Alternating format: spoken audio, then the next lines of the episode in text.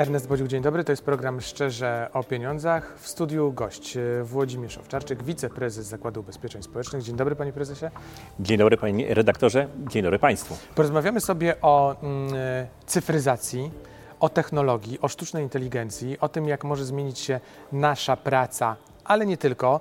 To, jak mogą zmienić się relacje Urząd Statystyczny Kowalski, tak się nazwijmy, dlatego że Zakład Ubezpieczeń Społecznych jest taką instytucją, która zatrudnia, jeśli się nie mylę, ponad 40 tysięcy ludzi. Czyli w zasadzie można powiedzieć, że jest takim laboratorium w pigułce trochę. Można, patrząc na to, jak zmienia się ZUS, jak zmieniają się usługi w stosunku do obywatela, przewidzieć to, jak będzie wyglądała nasza przyszłość. Zacznijmy od tego, od wątku pracy w samym ZUS-ie. Pan odpowiada za sektor IT. Jak szybko to, co się dzieje wokół nas, jest implementowane, wchodzi do ZUS-u? Mam na myśli sztuczną inteligencję. To trzeba na to spojrzeć dwuwątkowo, bo po pierwsze ta sztuczna inteligencja i te nowoczesne technologie naprawdę szybko wchodzą w nasze życie, ale z drugiej strony implementacja tych technologii trwa. Więc z jednej strony oczekiwalibyśmy, że te zmiany w systemach informatycznych, że ten nasz świat, w którym pracujemy, on powinien zmienić się bardzo szybko. No tak się dzieje, czy przynajmniej takie możemy mieć wrażenie, jak patrzymy na czata GPT, czy to, jak my na co dzień z tego chcemy korzystać, bo to się wydaje takie proste. Instalujemy sobie albo nie instalujemy, bo już jest, zadajemy pytanie, pstryk, mamy odpowiedź, ale chyba w takich urzędniczych sprawach to nie jest tak łatwe. No właśnie, to wydaje się proste. Wydaje się proste, kiedy już my z tego korzystamy, kiedy to już jest zaimplementowane, kiedy możemy wykorzystywać tą funkcjonalność. Natomiast wdrożenie tej funkcjonalności, tak samo jeżeli chodzi o chat GPT, to trwało latami. To tak samo wdrożenie wszystkich zmian, które wniosą za sobą jakąś automatyzację. To przede wszystkim jest przemyślenie tych rozwiązań, testowanie tych rozwiązań, tak żeby one były z jednej strony i bezpieczne, ale później, żeby działały prawidłowo. Ale to jest tak, że urzędy tego typu, czy instytucje, urzędy tego typu nie opierają się rękami i nogami, żeby nie wprowadzać tych nowych rozwiązań do swoich systemów, czy tych technologicznych nowinek, tylko po prostu one są i trzeba się z nimi zżyć i je wykorzystywać, tak? Dokładnie. Jest wręcz przeciwnie. My pożądamy, szczególnie jeżeli chodzi o obszar IT, tych nowych rzeczy. One wchodzą do nas z nowymi aktualizacjami, z nowymi dostawami oprogramowania.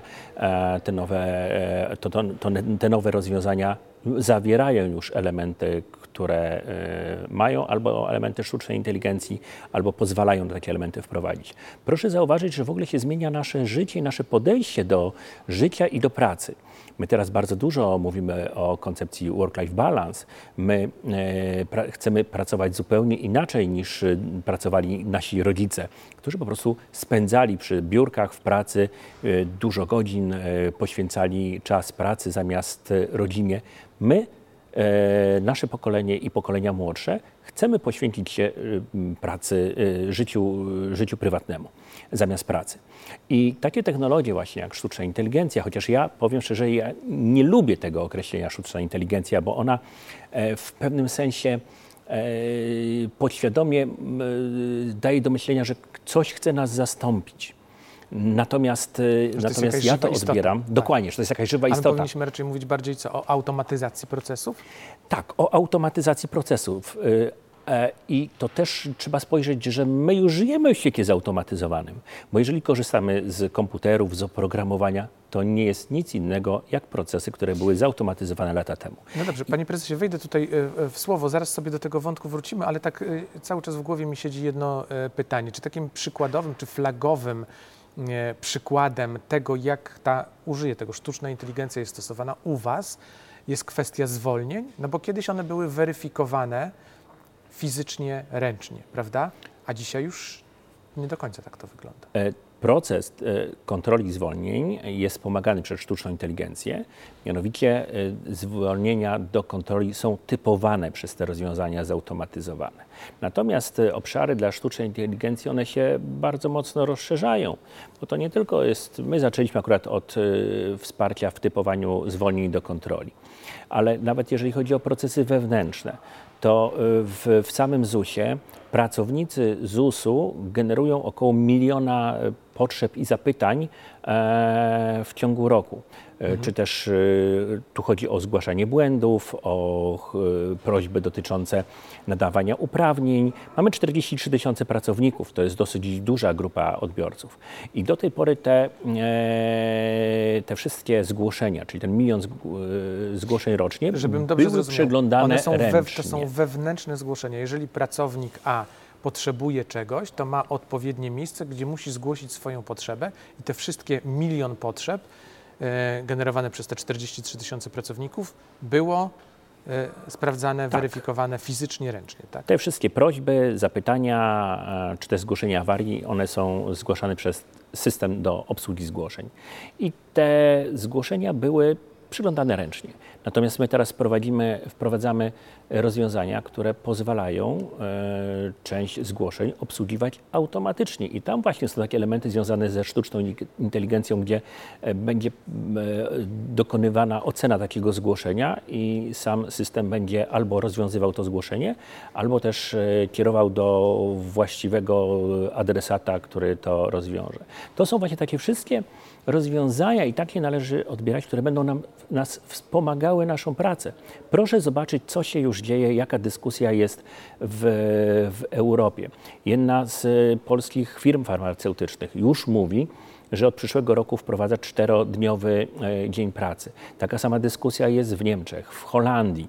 Więc jeżeli my chcemy pracować inaczej, chcemy pracować mniej, chcemy pracować zdalnie, chcemy te same zadania wykonywać, na przykład będąc w Hiszpanii, a pracując na rzecz polskich instytucji czy też firm, to powoli jest możliwe technologicznie, to się staje możliwe, ale właśnie dzięki wsparciu różnego rodzaju rozwiązań. Przede wszystkim dzięki temu, że mamy szybki i bezpieczny internet, dobrze zabezpieczone komputery, sprawne komputery, dobrze działający i bezpieczny system informatyczny. Więc my tu mówimy o szeregu zmian, które wchodzą, nie tylko właśnie związanych z takimi rozwiązaniami wspomagającymi pracę jak sztuczna inteligencja, ale też mówimy o bezpieczeństwie teleinformatycznym i mówimy o tych takich nowoczesnych technologiach. Ale to, pozostając na chwilę przy tym przykładzie, bo on jest bardzo ciekawy na tym rozwiązaniu, które wdrażacie. Czyli mówiąc tak ogólnie, sztuczna inteligencja, te zapytania, te 1 milion zapytań, które spływają od pracowników ZUS-u, będzie analizowała sama i z tego 1 miliona zostawi na przykład, no strzelam, nie wiem, połowę czy 300 000 do rozwiązania przez fizyczne osoby i im dedykuje te zadania do zrobienia, a pozostałą część sam ten system, sama ta sztuczna inteligencja rozwiąże. Tak to ma wyglądać, prawda? Tak, może tak te proporcje na początku będą inne, bo na początku pewnie mniej będzie. Może być odwrotnie tylko, będzie. Wie pan, panie prezesie, i tutaj trochę jest pokusa, zostaje pokusa zarządzających czy właścicieli firm, jeżeli będą miały takie systemy, żeby tym pracownikom, którzy ostatecznie dostaną mniej zadań, no bo sztuczna inteligencja rozwiąże część tych zadań, dołożyć obowiązków. No mamy coś, albo dołożymy im obowiązków, albo będą mieli te piątki wolne. Coś za coś. No, my musimy wiedzieć też, jak kierować tymi zespołami i jak tę pracę układać i jak w sposób właściwy wykorzystywać te narzędzia, które automatyzują nam pracę. Tak, natomiast oczywiście taka pokusa mogłaby być i pewnie w głowach niektórych menadżerów być może tak jest. Natomiast zmienia się nasze myślenie jako społeczeństwa. To, co właśnie powiedziałem, pewne dyskusje w społeczeństwie już są, żeby mniej pracować. Poza tym pokolenia, które weszły na rynek pracy po 2000 roku, bądź też urodziły się po 2000 roku, nie godzą się po prostu na pracę, tak jak kiedyś jeszcze pracowaliśmy. A może my, panie prezesie, powinniśmy mówić nie mniej pracować, tylko mądrzej pracować, bo jeżeli będziemy mieli odpowiednie narzędzia, właśnie zautomatyzowane procesy, no to my będziemy bardziej produktywni, a fizycznie poświęcimy na to mniej czasu, czyli praca mądrzejsza. Tak, i takie nawet to jest zagadnienie, które jest zdefiniowane żeby nie wykonywać takiej pracy zbędnej. Proszę zobaczyć, czyli na przykład automatyzacja formularzy, które są składane do Zakładu Ubezpieczeń Społecznych. Jeżeli te dokumenty trafiłyby w postaci tylko elektronicznej i takie na przykład świadczenia już są w ZUS-ie, to w tym momencie rozpoznawanie zawartości tych dokumentów jest możliwe w systemie informatycznym. Natomiast jeżeli otrzymamy dokumenty w postaci papierowej, to pracownik będzie musiał albo wprowadzić te dane do systemu i to jest właśnie ta praca zbędna, o której Pan tutaj powiedział, pracować mądrzej, unikajmy takiej pracy.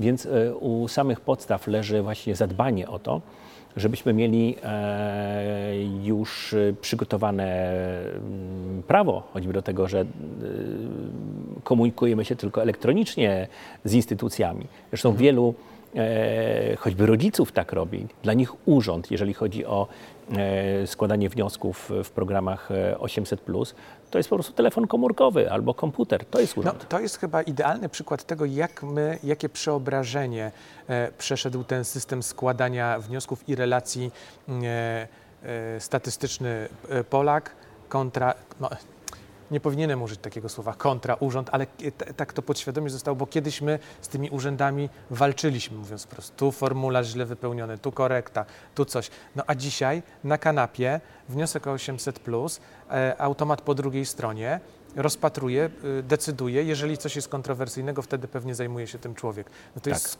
i wtedy pracowało przy papierowych formularzach ile? Dziesiątki tysięcy ludzi, a teraz pracuje 100? No trochę więcej, bo dochodzą kolejne zadania, ale rzeczywiście to jest około niecałe 200 osób obecnie. Takie są kierunki, ale to są takie kierunki, na które my jako społeczeństwo się godzimy. Nie godzimy się już na przepisywanie danych z formularza do systemu. Czyli tak mówiąc, puentując trochę naszą rozmowę, my nie mamy co się obrażać na automatyzację i robotyzację i raczej nie powinniśmy mówić, że automatyzacja, robotyzacja zabierze nam pracę i my nie będziemy mieli co robić. Ja jestem pewny, że pracy nam automatyzacja ani robotyzacja nie zabierze, natomiast to są narzędzia, które pozwolą nam żyć spokojniej i zgodnie z naszymi oczekiwaniami. To jest jeszcze trochę taka jedna rzecz teraz mi przyszła do głowy, bo my cały czas gonimy Zachód. No, jesteśmy na tej ścieżce, gdzie powoli doganiamy ten Zachód, ale do tego, żeby dogonić pod względem dochodu czy produktywności Zachód, potrzebujemy narzędzi. I to są właśnie te narzędzia, które pomogą. No fizycznie nie jesteśmy w stanie zrobić tyle, mówiąc już wprost, pracownik w zakładzie produkcyjnym fizycznie w Polsce nie zrobi tyle, ile pracownik chociażby w Niemczech, w Wielkiej Brytanii wspomagany przez 4 roboty. Otóż to. Jeżeli chodzi o sektor przedsiębiorstw, to tego typu rozwiązania po prostu zwiększają naszą konkurencyjność. To jeszcze jedno pytanie tak na koniec. Pan jako specjalista od IT, jak widzi przyszłość tej sztucznej inteligencji? Jakbyśmy się spotkali tu za, nie wiem, czy 10 lat to niezbyt duży czas czy odległość w czasie, ale za te kilka lat, gdzie my możemy być? Trzeba pamiętać, że wprowadzanie tego typu rozwiązań, ono trwa, tak jak to rozmawialiśmy na początku, więc... Zadajmy sobie te 5 lat. No. Za 5 lat po prostu będziemy bardziej zautomatyzowani, będzie mniej pracy zbędnej wykonywanej przez naszych pracowników czy przez nasze społeczeństwo. Ale żeby przewidzieć tą przyszłość za 5 lat, wystarczy się cofnąć powiedzmy 5 czy 10 lat wstecz, przypomnieć sobie jak pracowaliśmy, a jak pracujemy teraz. Czy zwiększenie automatyzacji, bo ono następuje, jeżeli chodzi o kwestię związaną z komputeryzacją obsługi spraw czy naszego życia, to nie jest rok czy 2 czy ostatnie 5 lat, tylko to następuje od początku lat 90. albo nawet wcześniej. Więc jeżeli przypomnimy sobie, jak pracowaliśmy 5 lat temu, gdzie jesteśmy teraz, to mniej więcej możemy sobie wyobrazić, że jak będzie wyglądał nasz świat powiedzmy za te 5 lat. Po prostu będzie mniej pracy zbędnej. No i te dyskusje związane z tym, że chcemy mniej pracować, takie są nasze oczekiwania, pewnie dojdziemy, mam nadzieję, do tego, że będziemy mieli 3-dniowy weekend. No dobrze, a jeszcze relacje urząd... Statystyczny Kowalski?